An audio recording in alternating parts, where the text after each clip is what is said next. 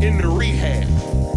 They got money, they got cars, they on the cover of magazines, but somehow they still got no peace in their life.